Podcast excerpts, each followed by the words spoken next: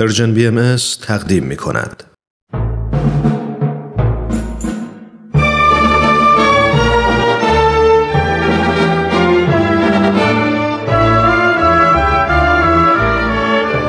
رادمردان جاوید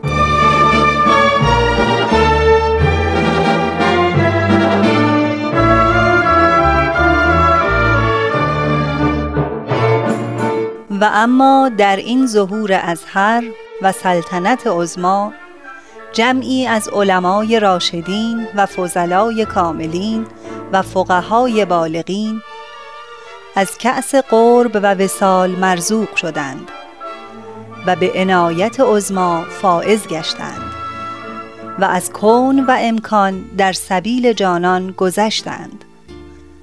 همه اینها محتدی و مقر و مزعن گشتند برای آن شمس ظهور. به قسمی که اکثری از مال و ایال گذشتند.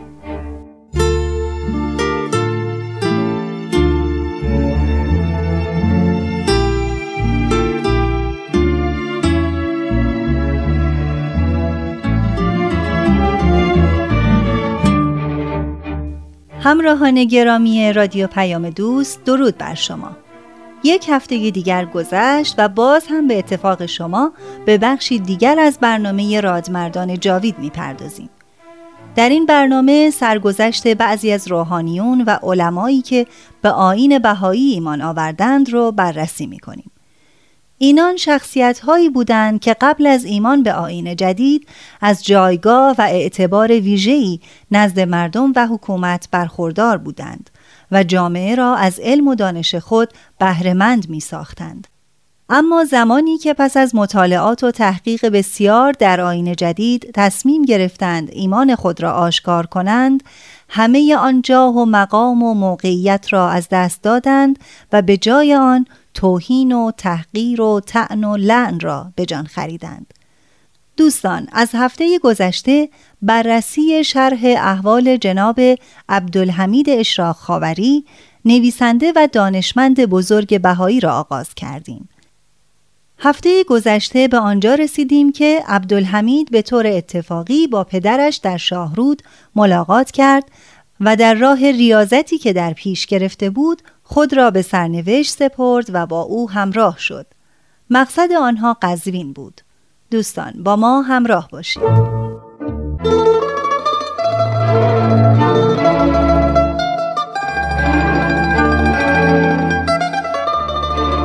در قزوین یکی از مشاهیر شهر هر دوی ما را به منزل برد. در آنجا شیخ احمد پدرم به موعظه مشغول شد و من به مطالعه. تا اینکه روزی در خیابان یکی از دوستان سابق خود را که در مجلس درس ادیب نیشابوری با او هم درس بودم دیدم. او را به پدر معرفی کردم اما آنها یکدیگر را می شناختند او سید هدایت الله شهاب فردوسی از اهالی تون خراسان بود.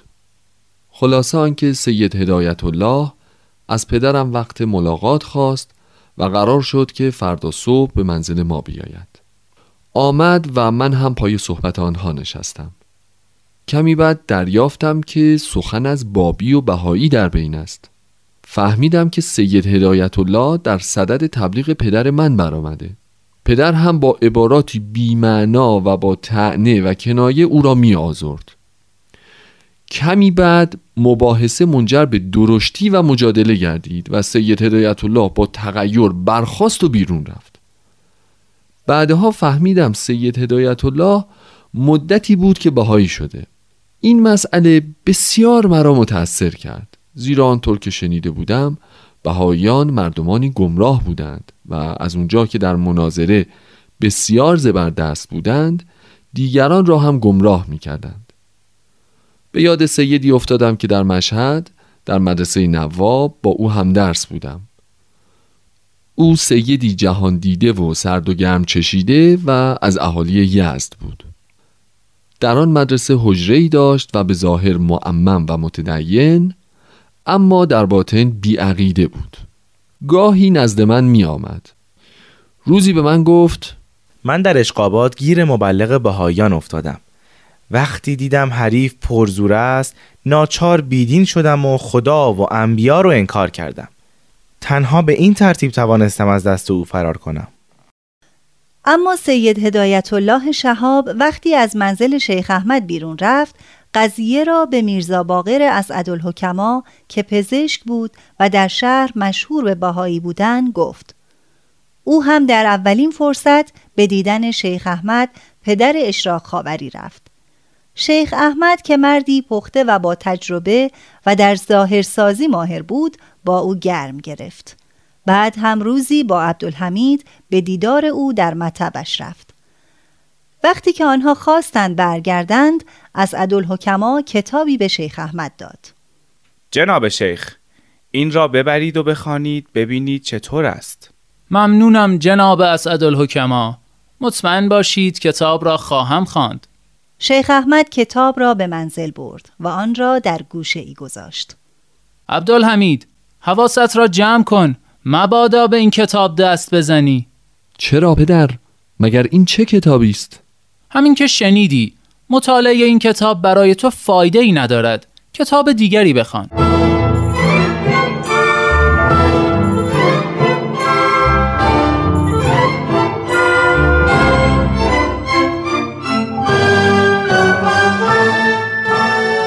عبدالحمید در قیاب پدر کتاب را برداشت و خواند. ولی نتوانست از مطالب آن استفاده کند. حتی نام کتاب را نفهمید. بعدها که به آین بهایی مؤمن شد فهمید که آن کتاب ایقان از حضرت بهاءالله بوده. پس از چند روز پدرم کتاب را برداشت و با هم به مطب اسعدالحکما رفتیم. خب جناب شیخ کتاب را خواندید؟ چطور بود؟ خیلی خوب بود. من تمامش را خواندم. هیچ اشکال و ایرادی به نظرتان نرسید؟ خیر جمیع مطالب صحیح و درست است. بسیار خوب. پس این کتاب ها را هم ببرید و لطفا حتما بخوانید. می‌خواهم نظر شما را بدانم.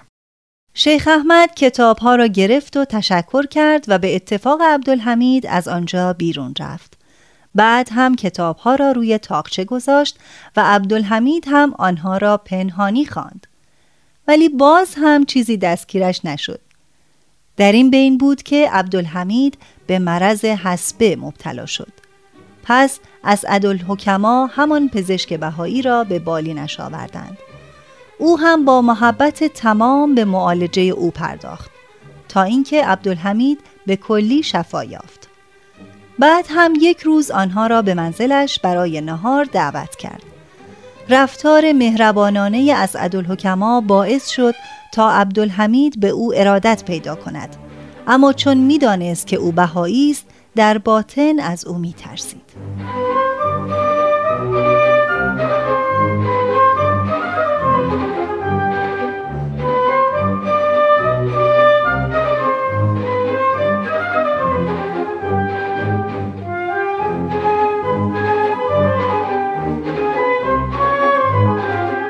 در همان اوقات بود که به پدرم خبر رسید زوجه ای که اخیرا در مشهد به عقد خود درآورده به تهران وارد شده.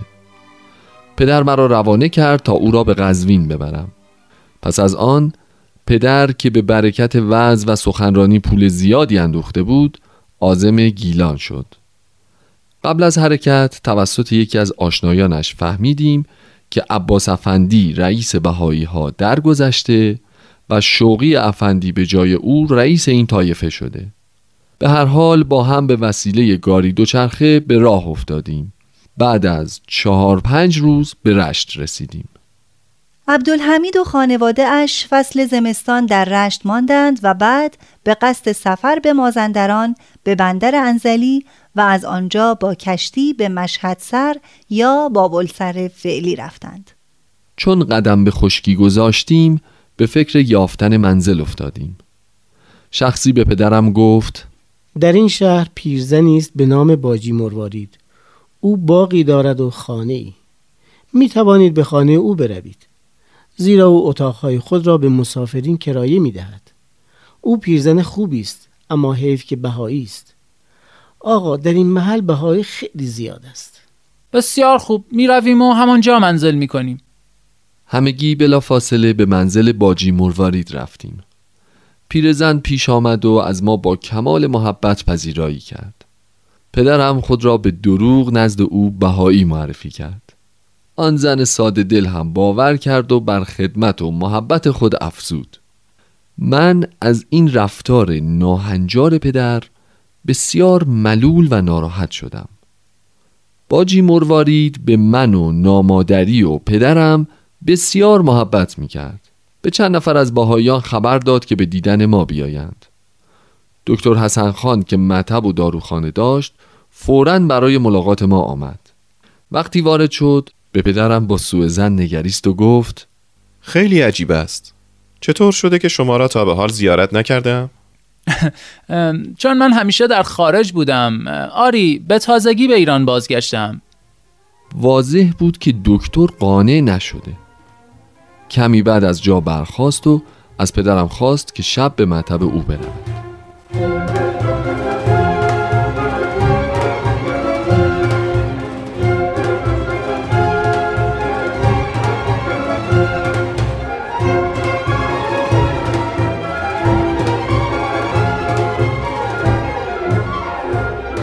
ابتدای غروب بود که شیخ احمد و عبدالحمید با هم به مطب دکتر رفتند.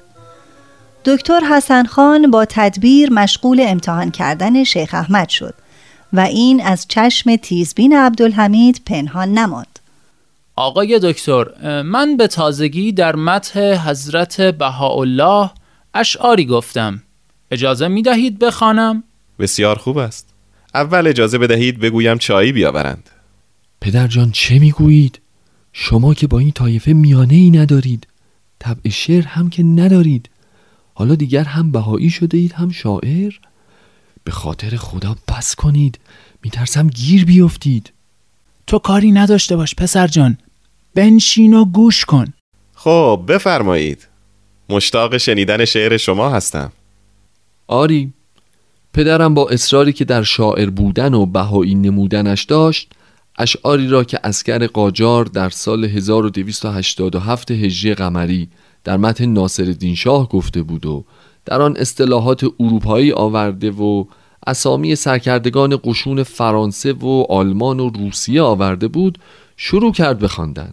همچنین با اشارات سر و دست مزامین را توضیح می‌داد و اینطور خواند. اید نوروز چو کنت آمد و اشجار پلیس بگرفتند خزان را چو پلیسان پاریس. سر پلتیک از آن بر لب جو گشت انیس بلبل آورد راپورتی که منم حال رئیس. بر گل و سنبل حکمم بود از ناپلئون. آقا این که ذکر بهار و گل و پلیس و غیره است چه ربطی به حضرت بهاءالله دارد؟ آقای دکتر من به اشاره مقصود خود را بیان کردم. مثلا گفتم بلبل آورد راپورتی که منم حال رئیس. یعنی حضرت بهاءالله پیغامی آورده که من حالا رئیس مردم هستم. و آنجا که گفتم حکمم از ناپل اون یعنی از طرف خدای غیب. بر گل و بلبل هم یعنی بر جمیع مردم جاری و ساری است. بله.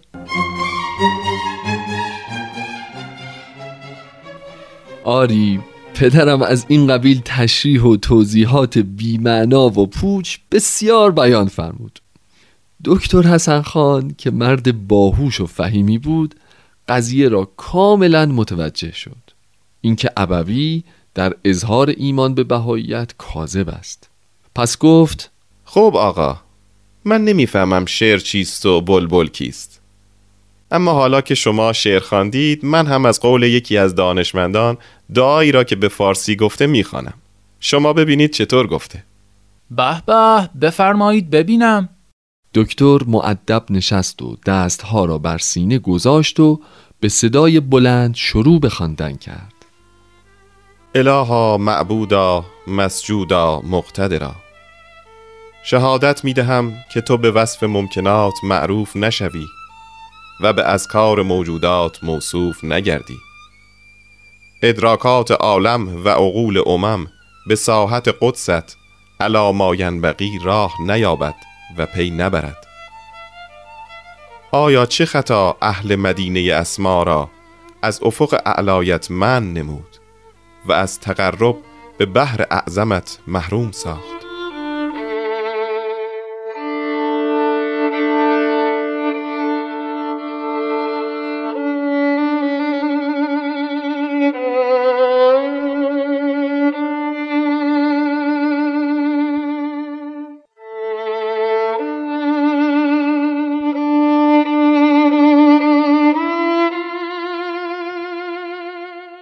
عبدالحمید و پدرش تا آن وقت از آثار و ادعیه و مناجات های بهایی چیزی نشنیده بودند و ندیده بودند و نفهمیدند که این مناجاتی از حضرت بهاءالله است. شیخ احمد این طور تشخیص داد که این دعا از خود جناب دکتر است که نوشته و خیلی از او تعریف و تمجید کرد. ولی دکتر حسن خان در نهایت متوجه شد که شیخ احمد بهایی نیست. پس از آن به بابل رفتیم.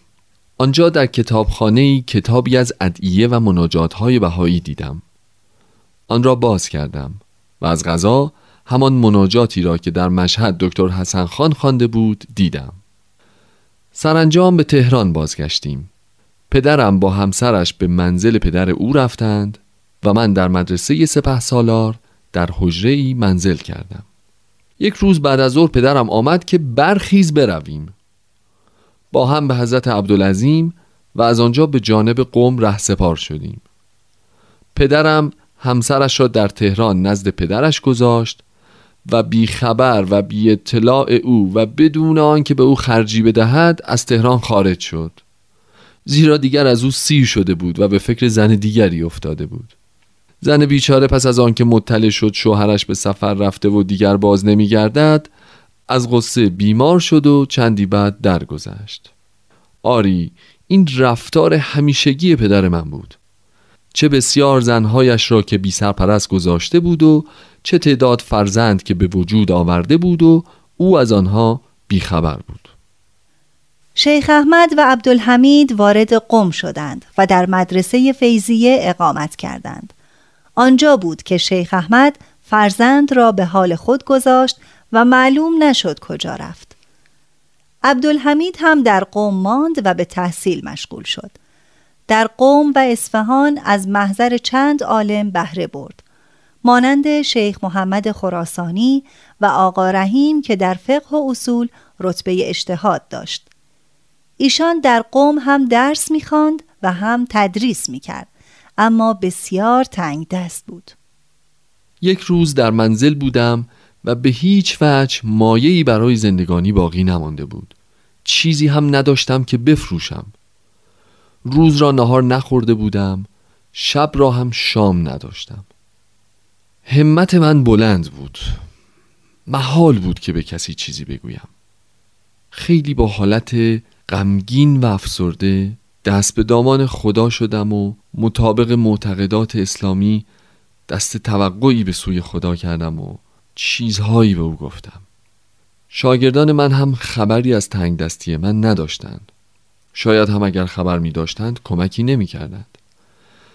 به هر حال در نهایت عزت نفس من یک روز و دو شب بلکه بیشتر همینطور گذراندم و تنها به نوشیدن آب اکتفا کردم. در همه حال ساکت و راضی بودم. یک روز کار به من خیلی سخت شد. دیگر عاقبت کار بود. از منزل بیرون آمدم. دم در حیات جلوی بازار ایستاده بودم. دیدم فراش پست آمد. فراش پست هیچ وقت پهلوی من نمی آمد با من کاری نداشت. برای اینکه من با کسی مکاتبه ای نداشتم. پاکتی به من داد. دقت کردم دیدم از مشهد فرستاده شده. کاغذی از مادرم بود. خیلی با لحن محبت و مهر نوشته بود. هر جا هستی در امان خدا باشی ولو اینکه دوری تو برای من مشکل است. اما چون شنیدم که در قم مشغول درس خواندن هستی از خدا می‌خواهم که عاقبت نیک و زندگانی خوبی به تو عطا کند. شاید در قم که هستی از حیث گذران در فشار باشی. من مبلغی اینجا به وسیله یکی از تجار حواله گرفتم و برای تو فرستادم. این مبلغ را بگیر و صرف مخارجت بکن و وصولش را هم برای من بنویس من جز سلامتی و موفقیت تو در تحصیل علم و دانش و رضای خدا از خداوند چیزی نمی‌خواهم. همیشه درباره تو دعا می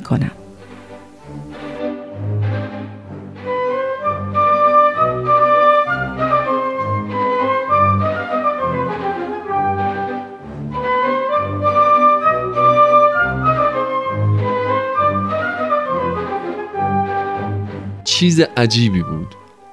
گاهی پیشامدها خیلی جاذب و جالب می شود. در آن حینی که انسان از همه جهات امیدش قطع می شود و به هیچ وجه به خلق خدا نظری ندارد یک وقت می بیند از گوشه دری باز می شود. این از اسرار الهی است از اسرار عالم خلقت است. کسی به حقیقت این راز تا کنون پی نبرده است بعد از این هم پی نخواهد برد عبدالحمید بعد به مدرسه خان در یزد رفت و چندی در آنجا اقامت کرد. کم کم مشهور شد و اهالی یزد از معزه ها و بیانات عالمانه او استفاده کردند. پس از آن به کرمانشاه رفت و باز هم تصادفاً پدرش شیخ احمد را در آنجا دید که با دختری کرد که بسیار نجیب و مهربان بود ازدواج کرده و با او در آن شهر زندگی می کند. شیخ احمد تا پسرش را دید او را به منزل برد و چند ماهی با هم زندگی کردند. پس از آن عبدالحمید مجددا به سفر خود ادامه داد. پس از مدتی طولانی که در سفر بودم وارد ملایر شدم. بیش از دو سال در آنجا اقامت کردم. به تدریج با کل طبقات مردم اعم از علما و اعیان و خوانین و تجار معاشر شدم کم کم در شورای بلدیه عضویت یافتم و در مدرسه دولتی از معلمین عالی رتبه محسوب شدم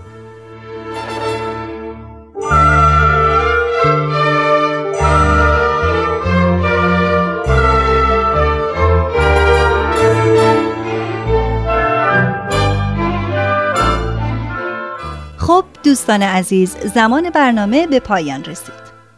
سرگذشت جناب عبدالحمید اشراق خاوری را در برنامه بعد دنبال می کنیم لطفا تماس های گرمتان را با ما حفظ کنید و درباره برنامه ما اظهار نظر کنید.